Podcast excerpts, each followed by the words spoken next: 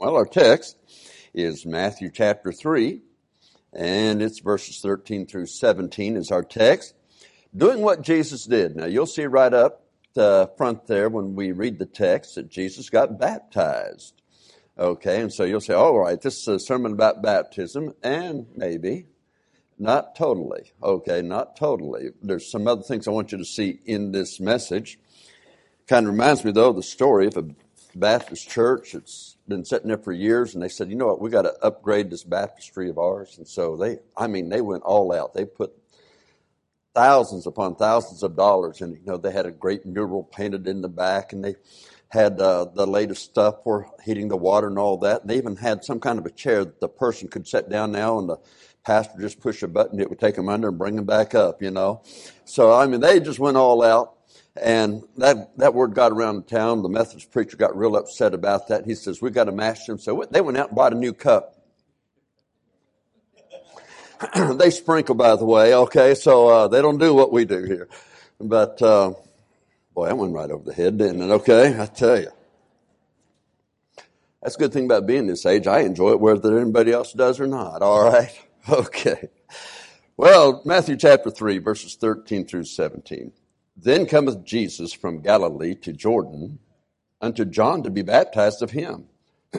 but John forbade him, saying, I have need to be baptized of thee, and comest thou to me? And Jesus answering said unto him, Suffer to be so now, for thus it becometh us to fulfill all righteousness. And Jesus, when he was baptized, went up straightway out of the water. And by the way, you don't come up out of a cup, okay? Uh, he came up straightway out of the water, and the word baptized means to immerse. Okay, that's why we do that.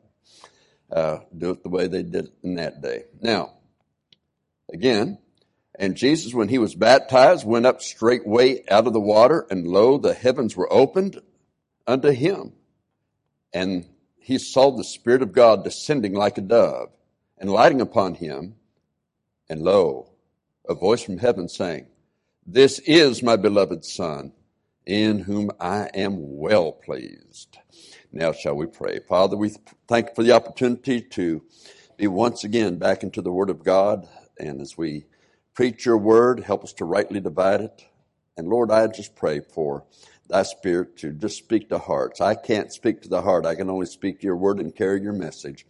But it's up to thy spirit to carry the message and it's up to people to receive it. I pray that that would be the case this very day in Jesus Christ's name. Amen. As we read the text, you would conclude, well, he's talking about being baptized just like Jesus did. And there's nothing wrong with doing what Jesus did, by the way. Nothing wrong with that at all. But you'd only be partially right, but not totally right. Because Jesus makes a very important statement for us here uh, to really consider when he says, For it becometh us and this is for all of us because this, this in verse 15 is, is making a very important statement. He says, For thus it becometh us to fulfill all righteousness. Now he said us. And that's important because Jesus is speaking from his humanity. Now, Jesus was God come in the flesh. He was 100% God, 100% man. He always existed as God throughout eternity past. He's creator. Without him was not anything made that was made, the Bible tells us. But it was, wasn't until Bethlehem 2,000 years ago he also took on flesh. Yet without a sin nature like you and I inherit. But in his humanity, he says, it becometh us to fulfill all righteousness. Now, I'll tell you right now, I cannot fulfill all righteousness. I don't know anybody in this auditorium or listening by way of internet or radio that can. None of us can fulfill all righteousness. But when I got saved, I was accepted in Christ Jesus. I was accepted in the beloved. Okay. And so when I appear before the Lord, it's His righteousness, not mine. He fulfilled all righteousness. But it doesn't mean we don't uh, try to live righteously and godly in this present world because we are to try. Now, so please understand, all righteousness is important for each and every one of us who name the name of Christ. The apostle Paul, now you say the apostle Paul. I've heard preachers say greatest missionary of all time. Some say, well, the greatest preacher of all time. And, and there's all these things that we say about the apostle Paul. And Paul was a great man, a good man. Yet Paul had Stephen put to death.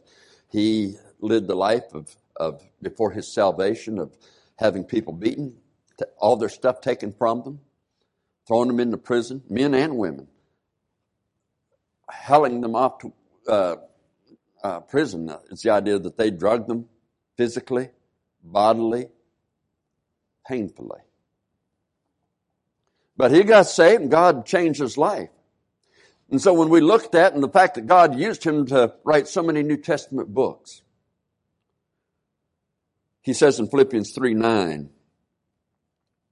not having mine own righteousness, which is of the law, but that which is through the faith of Christ, the righteousness of God by faith.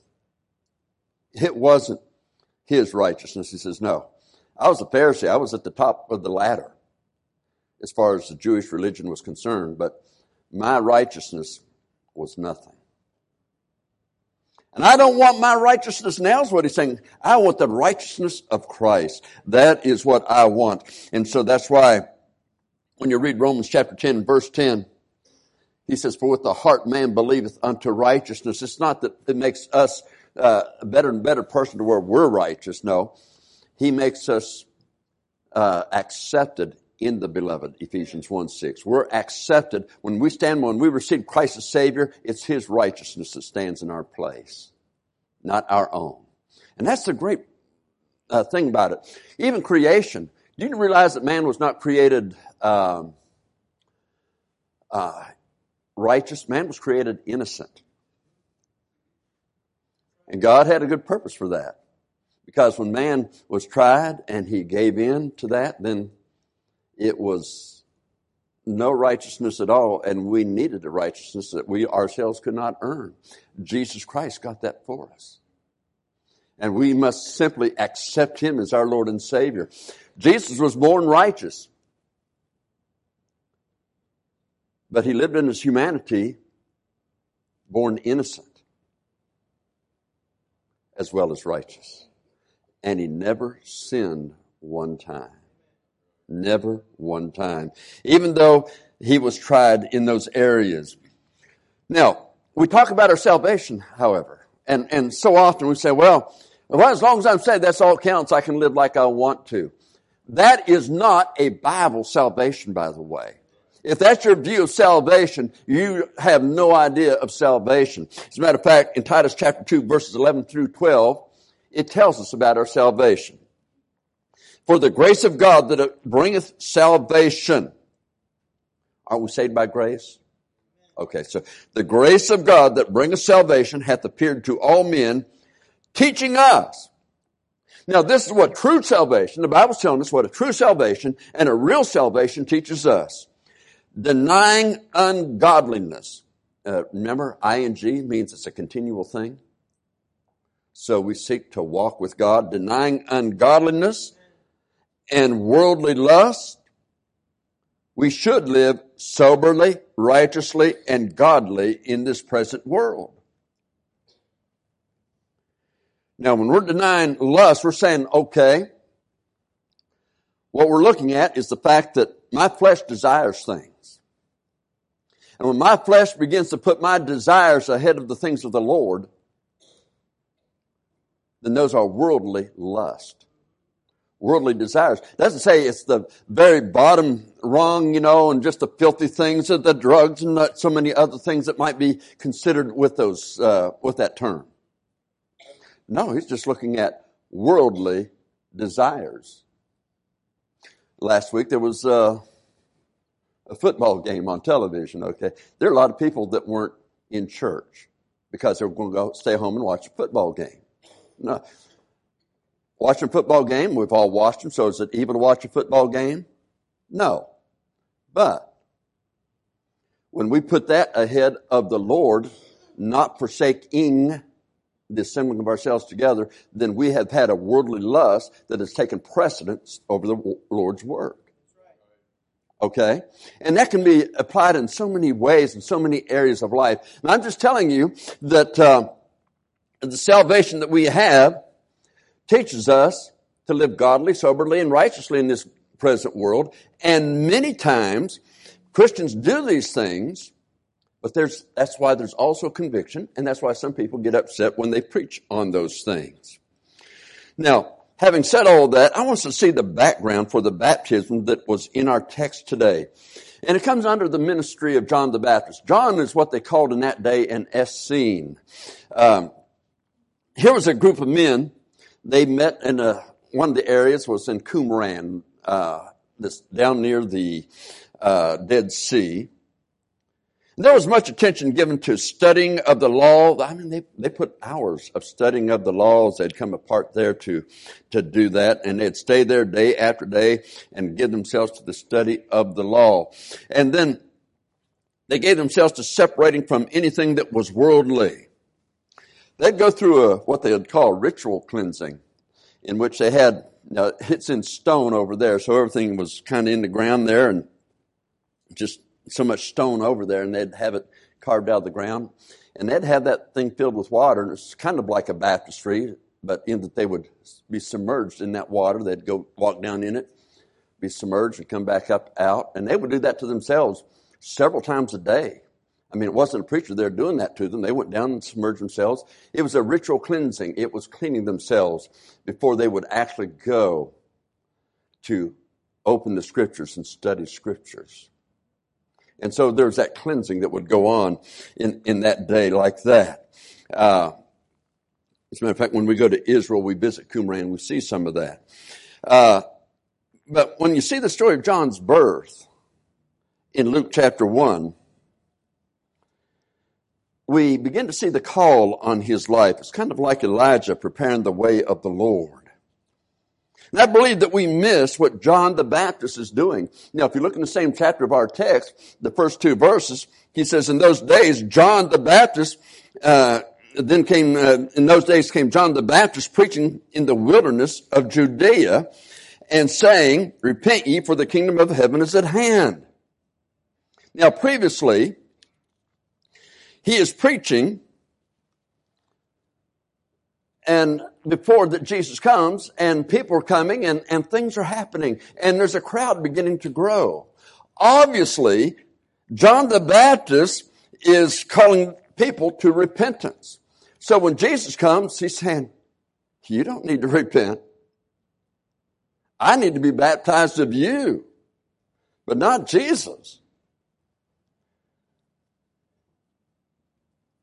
But John was preaching against sin. John was naming sin, as a matter of fact, not just preaching the fact that we're sinners. He was even naming sin. Listen as I read verses 7 through 9. But when he saw many of the Pharisees and the Sadducees come to the baptism, he said unto them, O generation of vipers, who hath warned you to flee the wrath to come? You know how many people get upset? Do you know what he called my kids? called them vipers. You know, and he's too negative. Or they know, he knows that sin's in my son's life, my daughter's life. They know that sin's in my husband's, my wife's life. And they shouldn't say anything about that. Those people were here and now he had to go up and talk about those things. What's wrong with that preacher? It didn't stop John the Baptist. He preached what God told him to preach. As it is to men as they are. And so, uh, we go on, verse 8 says, bring, there, uh, bring forth therefore fruits meet for repentance. Fruits. You can tell a tree by its fruit. In, in Matthew chapter 7, verses 15 through 20, he talks about wolves and sheep's clothing, and he tells them about looking at a tree. A good tree brings forth good fruit, an evil tree brings forth evil fruit. By their fruits you shall know them.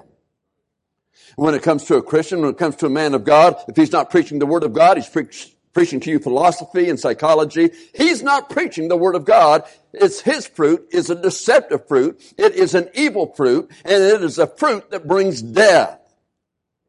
We need God's Word as it is to us as we are. And then there's something else he hits here. And think not to say within yourselves, we have Abraham to our father. For I say unto you that God is able these stones to raise up children unto Abraham.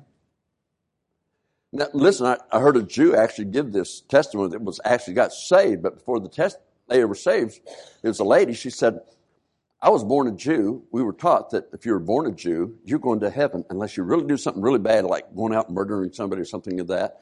You're going to heaven. You're God's chosen people.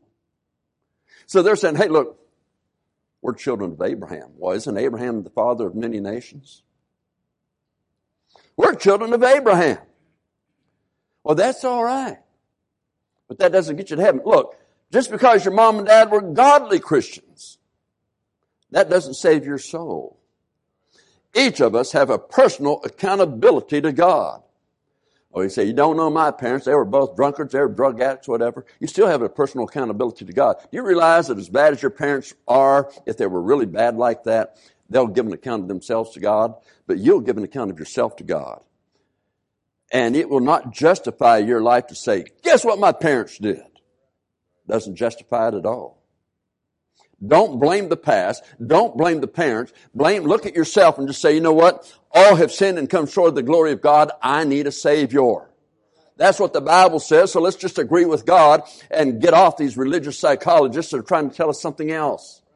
God's word tells us what's wrong and we just need to obey it and go by it. And so we want fruit that remains. Now see, their idea of fruit was religion, but boy, that is so much different in Matthew 7, 21 through 23, he says, Not everyone that saith unto me, Lord, Lord, shall enter into the kingdom of heaven, but he that doeth the will of my Father which is in heaven. What is that will? 2 Peter 3, 9, the Lord is not willing that any should perish, but that all should come to repentance. Acts 17:30 God commandeth all men everywhere to repent because he has appointed a day in which he will judge the world. That's God's will is that you repent of being a sinner and give your life to him as your Lord and Savior. That is his desire. So verse 22 says, Lord, Lord, have we not prophesied in thy name? And in thy name cast out devils. And in thy name done many wonderful works. And God doesn't deny it. He doesn't deny that they did those things. But those things, those works don't save their souls. Jesus did the work to save our soul. You see? And so, uh, he says, and then will I profess unto them, depart from me, you worker of iniquity. I never knew you. Not I used to know you. Uh-uh. I never knew you. See, you're not born a Christian. You must be born again, as Jesus told Nicodemus, who was a Pharisee, and by our mind, if we saw his life and say, boy, this was a one righteous guy, Jesus says, you need a Savior. You must be born again. John, though, he preached repentance. This is the same John who went to King Herod and said, it's unlawful for you to have your brother Philip's wife. Now look, John wasn't the one that was out of line, Herod was. Herod was the one that was out of line. Get, quit getting upset with preachers and evangelists and others who preach and name sin. Look at the fact that that's not the way the Lord said for them to try to water it down and make it feel good to you. The Lord doesn't want you to feel good in sin. He doesn't want you to feel good in unrighteousness. He wants you to come to Him in total repentance. The kingdom of God is at hand. There is coming a judgment. Notice verse 7 says, Who hath warned you to flee the wrath to come? Now he's saying that to these religious Pharisees. Who's warned you guys? There is a hell. It's a literal burning lake of fire. It's not just a separation from God that you can no longer get in touch with Him even if you wanted to. No. Hell is an eternal lake of fire and torment where one never ceases to exist. And he says, who has warned you to flee the wrath to come? Because that is God's wrath that is going to come on those that reject Jesus Christ as their Lord and Savior. And by the way, not only did John the Baptist preach it, Jesus preached it. The one that preached the most on hell in the Bible is the Lord Jesus Christ. You think about that. It is a real place. It is the thing that is going to happen.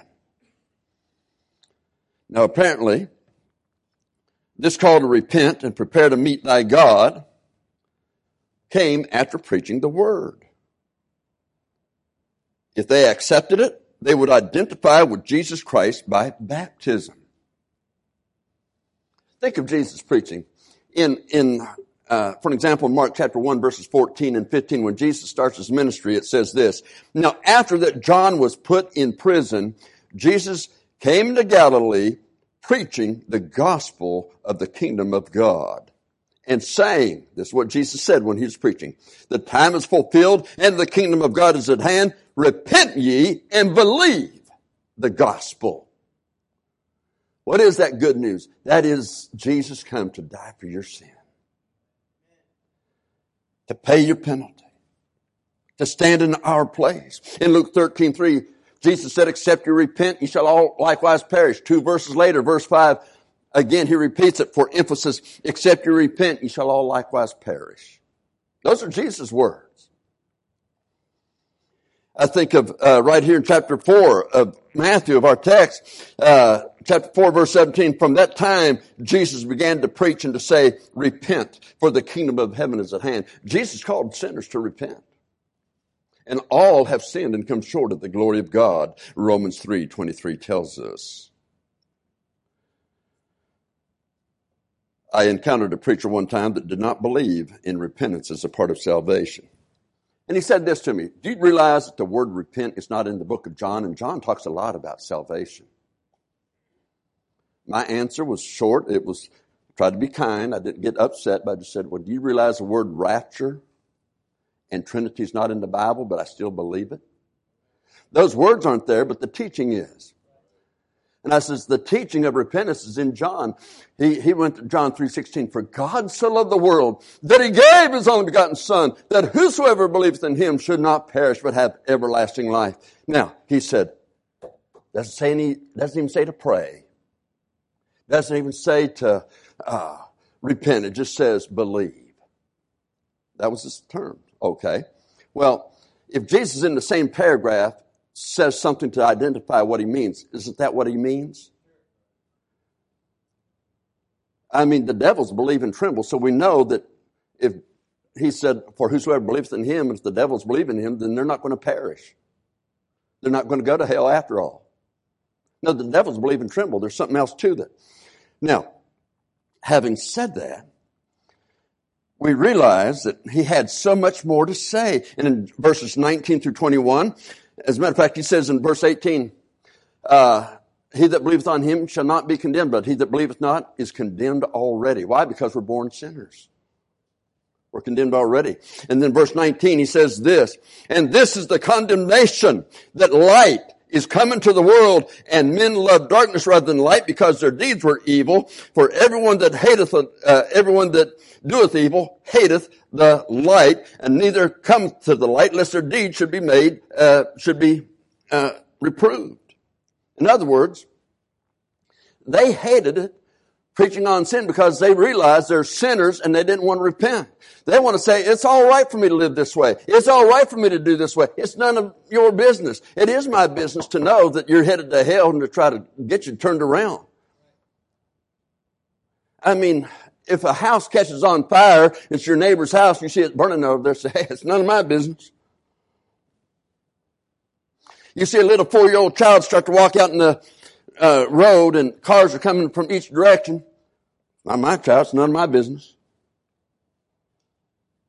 You say, preacher, that would be crazy. Yes, it would be crazy, but, but what is worse than that, that we know souls are going to hell, we do nothing about it. That is even worse. Now look, they hate for you to preach on sin, but that's what he says here. Jesus says, he revealed light that showed the darkness in their heart. He says in verse uh, 21, but he that doeth the truth cometh to the light that his deeds may be made manifest that they are wrought in God. In other words, they realized they needed a Savior, that Jesus Christ is that Savior, and they received Him. It is inconsistent to say, uh, to accept Jesus' preaching of John 3.16, but then reject what he said about coming to the light and rejecting the darkness. That would be totally inconsistent. Again, it reminds us of what I mentioned earlier, Titus 2, 11 and 12, for the grace of God that brings salvation hath appeared unto all men, teaching us that denying uh, worldliness and godly, un, ungodly lust, that we should, uh, worldly lust, should we live soberly, righteously, and godly in this present world. When you get baptized, you are demonstrating two things. First, you're identifying with Jesus Christ. He is your Lord and Savior. He died for you. He was buried for you. He rose up victorious over hell and the grave. That's why Revelation 1.18 says that He, only He, Jesus Christ has the keys of hell and of death. He's the only way. Jesus said, I am the way, the truth, and life. No man comes to the Father but by me. So you're identifying with Christ. You're showing that, yes, He died for me. He was buried and He rose from the dead. You're, you're showing that, that you're identifying with Him. He is the one you follow. You give your life to Him. And that life that you're giving to Him is as serious as the word that you give when you're getting married. And you take those vows and you make those vows. John wanted to forbade Jesus, say, no, I can't do that to you in verse 14 of our text. You see, John was preaching the baptism of repentance only. But Jesus was coming to fulfill all righteousness. And so Jesus was going to be baptized, not because he needed to be saved. He, he was, he was God, come in the flesh. We don't baptize unsaved people. We baptize saved people. People have asked me in my ministry over 40 some years now, do you baptize babies? No. No, I don't. And if we baptize babies, I'd have them up in the baptistry. I go, and every one of you would have heart attacks, okay, if I did that. No, we don't baptize babies because they must be saved first. All right? They must first be saved. And they must first receive Christ as Savior. Look, in Acts chapter 19, verses 3 and 4, some of John the Baptist's disciples came and, and they meet Paul and he says, well, what baptism were you baptized with? He says, oh, the baptism of, of John, the baptism of repentance. And he told him about Jesus Christ, of his death, burial, and resurrection, and he was the one that John was pointing to. And they were baptized into that baptism. We find that the Philippian jailer, when we read about the story and that Paul and Silas are singing at midnight and then there's an earthquake and they, they're released and, and he thinks he's going to kill himself and Paul stops him and he says, no, look, look, look, don't stop. Stop, stop, stop. Don't kill yourself. And the jailer comes in trembling and he takes him to his house and he leads his whole family to Jesus Christ. And the Bible tells us that night he baptized them. That very night, he baptized them. They didn't go through a class. Acts chapter 2, 3,000 souls were saved, and that day they were baptized. You said they don't fully understand baptism. That's, you, don't do that until they fully understand. Look, I still don't fully understand salvation. Why would God save me? But I believe Him. And if He told me to get baptized, I'm going to get baptized. And so that's what we do. We do in obedience to the Lord's command. You ever have a child? You say, you go do this, take out the garbage, go mow the yard, go do the, uh, why do I got to do, what is the reason for me doing that? I'll show you the reason right here. Okay, I won't take those off, the belt off now. I don't have suspenders for the rest of the problem. Okay. But Jesus gave the commandment and this is the first commandment that he gave after salvation is to be baptized. And somebody that would say, I, okay, now I got saved. I could see my need to be saved, but to be baptized, I don't know, in front of all of those people. Look, Jesus Christ hung naked on a cross for your sin, and you can't get baptized fully clothed for Him. What is wrong with us to say that we know better than Jesus Christ? We know better than God, the one that actually saved our soul because we could not save ourselves. He is the Savior. He is God. He is Lord. So why rebel against the very first command that he gives you after you get saved? In Matthew chapter 28, verses 18 through 20, uh, the Lord gives them a, uh, a, commission. He gives them a, a command. He says, all power is given unto me in heaven and earth. Go ye therefore and baptize and teach all nations. What did they teach them? The gospel. Baptizing them in the name of the Father and the Son and the Holy Ghost teaching them to observe, live in obedience, godly, holy, righteously, soberly, teaching them to observe all things whatsoever I've commanded you. And lo, I'm with you always. You go out and do that, but I'll be with you the whole way. If you'll do God's will, God's way, He's with you the whole way. How about Acts 2.38? Repent and be baptized every one of you in the name of Jesus Christ. The second thing I want to see here that's also twofold. You're not only identifying with Christ, you're showing you belong to Him, just like in a marriage. They walk down the aisle here. Her last name may be Smith and his last name is Jones. We do the wedding. They give their word. Maybe she receives a ring. But when they walk out of here, her name now is Jones. Why? Because she has taken his name. When I received Christ, he put his ring of the Holy Ghost in me and I received his name. Christian. Saved. The family of God, as many as received him, to them gave he the power to become the sons of God, even to them that believe on his name. Look, when I received Christ, I got his name. He is the head. I'm in submission, but boy, I'm glad that he's the head and not me. Now, you are showing that Jesus Christ, what he did for you when he died, was buried, and rose from the dead. You're showing that he did that for every sin you ever have or ever will commit. In other words, everything you owed that you could not pay, he paid it for you.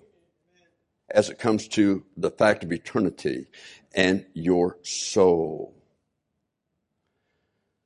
He saved you from your sin. He saved you from its just but terrible consequences of eternal life. Should I say eternity? It's hard to call that life.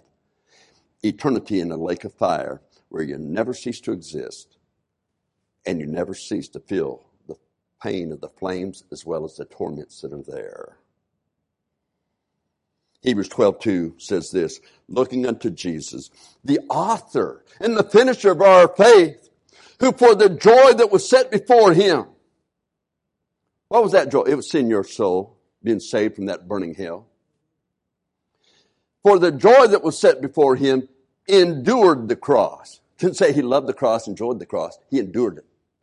He endured the cross and he did it in his humanity without any help of his deity. You know, when he said, My God, my God, why hast thou forsaken me? His deity would not minister any grace to his humanity in the payment for our sin. That tells us what our sin deserved. And it says, despising the shame. He didn't enjoy the shame of it. He despised it all and is set down at the right hand of the throne of God. For consider him that endured such contradiction of sinners against himself, lest ye be wearied and faint in your mind. Now, don't quit. You'll never suffer what he suffered for you. Don't quit. Don't quit. Don't quit. Yes, it was a shame. It was public, but he did that for us.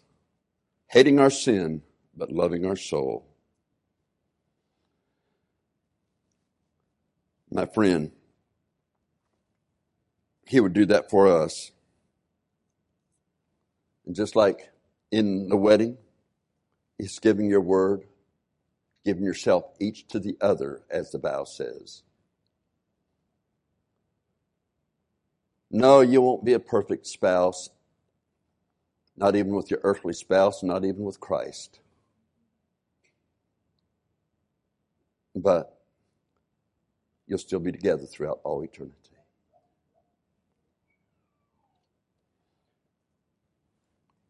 Are you ashamed to identify with Christ today who died for you? Do you realize that He paid the price? You are not your own. You've been bought with a price. His blood. Do you realize that you could have died and, and that would have been it? But even if you could have risen three days later from the dead, even if you could have ascended into heaven, even if you could have been right there and done all that on your own, which no one can, and then you applied your own blood, your blood would not be acceptable. You need a, a Savior, and Jesus Christ is that Savior. You see, that blood would be applied at that great mercy seat in heaven, and it couldn't be tainted blood. It had to be 100% pure, innocent blood of the Lamb. You've been saved, and yet you've not been baptized. We're going to baptize tonight, have baptism tonight. But my friend, if you've been saved but not baptized, why not reciprocate the love that He has shown for you in dying for your sin to at least identify with Him through baptism? I've been doing this over 40 years. I've never had one time somebody step up from the audience and say, What an idiot! What you getting baptized for? Man alive! Look at that stupid guy. Boy, don't even get close to him. He's a nut. That's never happened in church. I don't know why. But actually, you know what? When they were baptizing in John's day, Jesus' day, and the apostles' days, even up in Martin Luther's day, even in Russia, back in the 20th century, people got caught being baptized. Many times they got killed right there, sometimes held underwater till they drowned. Obeying God was important to them. It was very important.